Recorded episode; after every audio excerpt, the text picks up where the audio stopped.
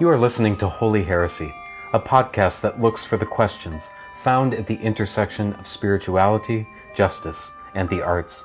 Holy Heresy is brought to you by the First Congregational Church of Los Angeles.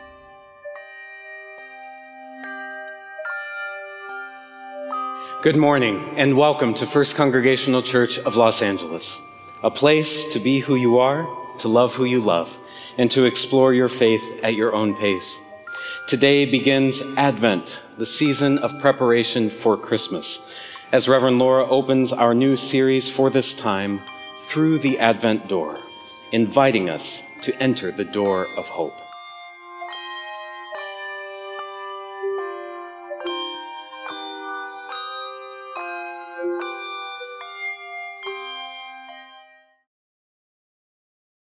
Today is the first Sunday of Advent, and what a beautiful way to start this season. Well, the first Sunday of Advent reminds us that this season is about waiting. It is a time that comes like clockwork each year. It is a constant, something we can count on no matter what is happening in our world. Some of us didn't even know Advent existed when we were growing up. The Christmas season started right after Thanksgiving or Halloween, depending on how old you are. Without Advent, the only thing we had to wait for was Christmas morning.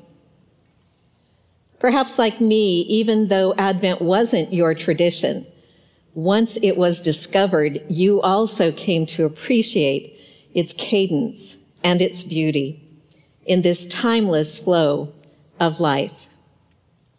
The four Sundays in Advent are the foundations that guide us through this season. Each week, they lead us to the doorways that will help us discover once again the importance of the pathways that lead to hope, peace, joy, and love.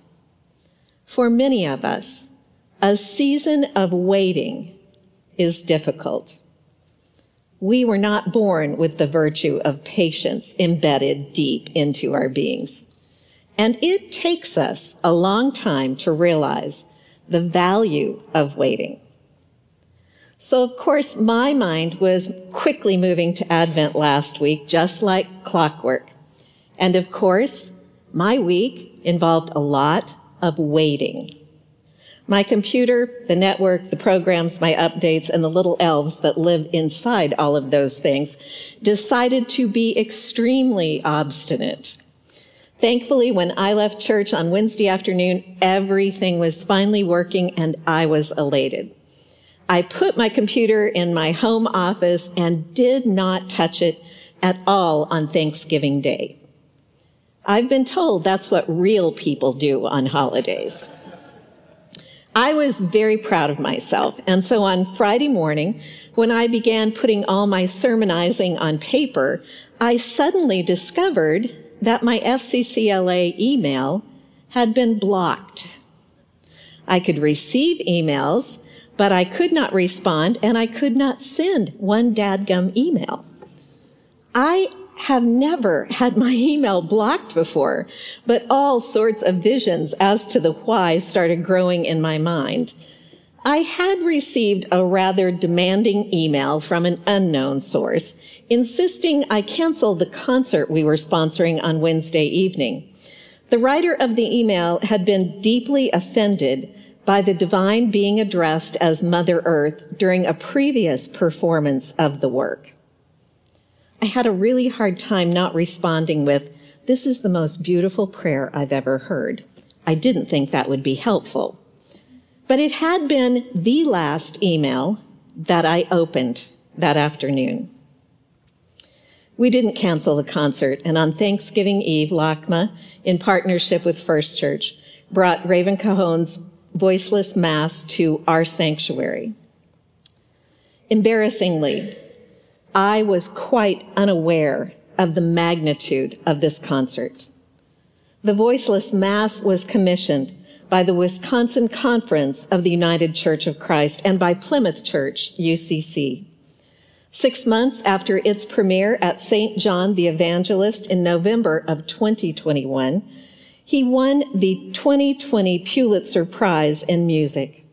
and he is the first Native American to receive this honor.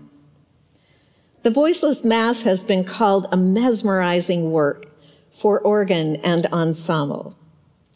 Perhaps equally important, it has been said, the work evokes the weight of a history in a church setting and the ways a physical space can amplify voices as well as suppress them.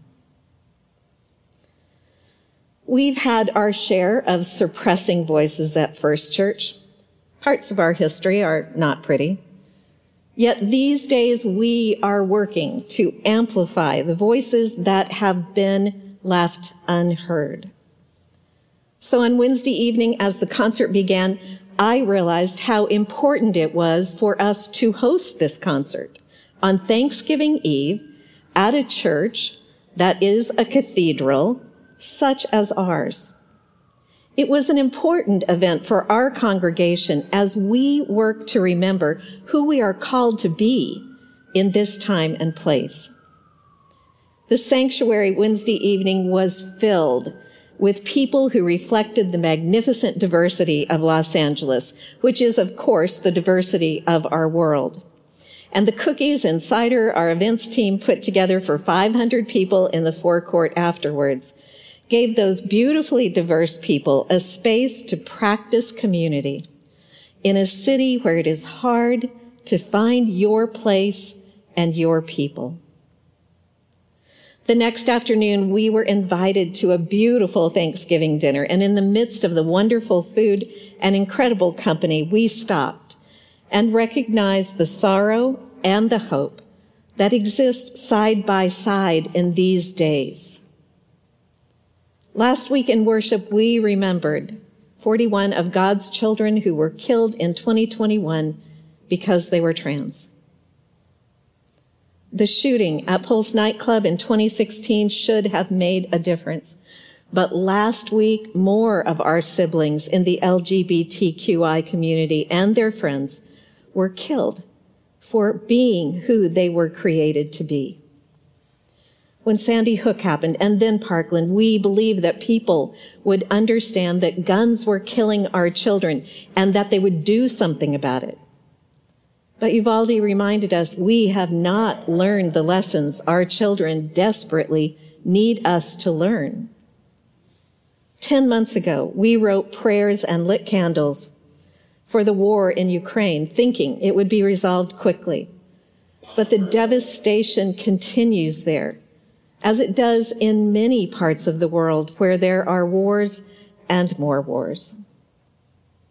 Right now, today, education is totally disappearing in Afghanistan for young women. And women in Iran are being imprisoned and killed because of the protests they are leading for their rights and the rights of all Iranian people. We have so far to go, and yet we do not lose hope. Despair and hope are unlikely partners, yet we know from our personal lives how the rhythm of their dance is always and forever flowing.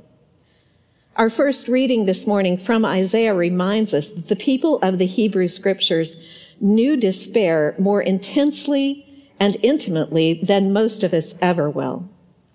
They were waiting with hope for the day when the despair would be no more. And yet they waited again and again and again.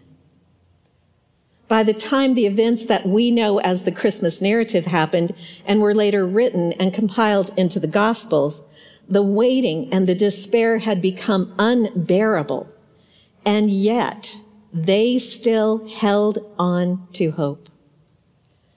Jan Richardson, who will accompany us during this Advent with her poetry and her art, has written that she has come to know in her bones the fierce hope that lives so deeply in Advent, a hope that draws us beyond what surrounds us into a season luminous with mystery and possibility. She reminds us at the heart of Advent is the story of love that comes to us, a love that crosses a seemingly impossible distance to meet us, a love that enters into our lives and into every single thing it holds. No matter what is happening to us in our world and to us. I read this morning in the L.A. Times that Neil Young, and yes, I'm still working on the sermon on Sunday morning, that Neil Young at 77 is still a hippie at heart. No surprise there. And in these days, even with everything that is happening in our world, he feels a lot of hope. Now, I'm pretty sure Neil Young has never met Jan Richardson, but I think in the last year, as he has worked on a new album and as the music has come to him, I think like Jan, he has come to know in his bones this fierce hope that lives so deeply in Advent. Young's 42nd studio album, titled World Record, came out this week. Most of the songs on World Record began as tunes that came into Young's head while he was walking his dogs in Colorado last winter. Every day, he said, there'd be a new melody. They were coming out of the air, and that was unusual. His longtime co-creator and friend, Rick Rubin, is Young's producer for the album. And even though Rubin was scheduled to be on the other side of the planet recording a different project, the universe, Rubin said, created obstacles that kept that from happening. Rubin relates that Neil called just as my travel schedule changed, and Rubin called that divine intervention. The dominant subject of the album is the environment. And Alex Pappademas writes in this beautiful article, the subject worries Young now more than ever. But this time around, Neil Young is singing more about what might be possible. Clean skies, clean water, a world without war. And then Pappademas writes, a lifetime ago, Young's sneer anticipated punk. Pushing 80, he dares to dream of humanity united and nature healing. It is as if time has robbed him of nothing except his cynicism. Pappademas' article has all the elements of a great Advent story. Young even sounds to me like the character of Zechariah, who eventually saw hope in the midst of despair. While it is true, hope usually comes very unexpectedly, we also learn from the narrative of this season that we must look and listen for hope.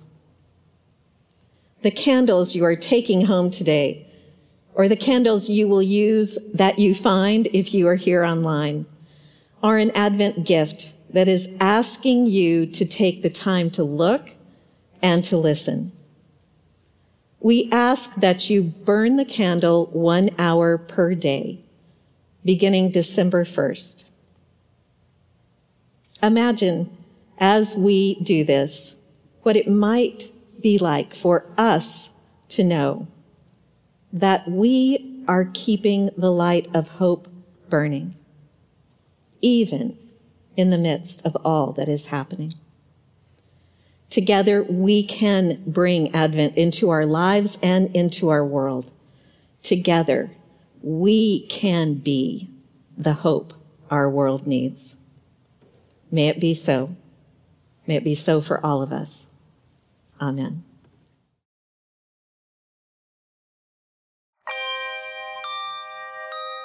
If you enjoyed what you heard, you can join us for service each Sunday morning in person or on YouTube, or consider supporting First Church by making a tax-deductible gift at fccla.org/give.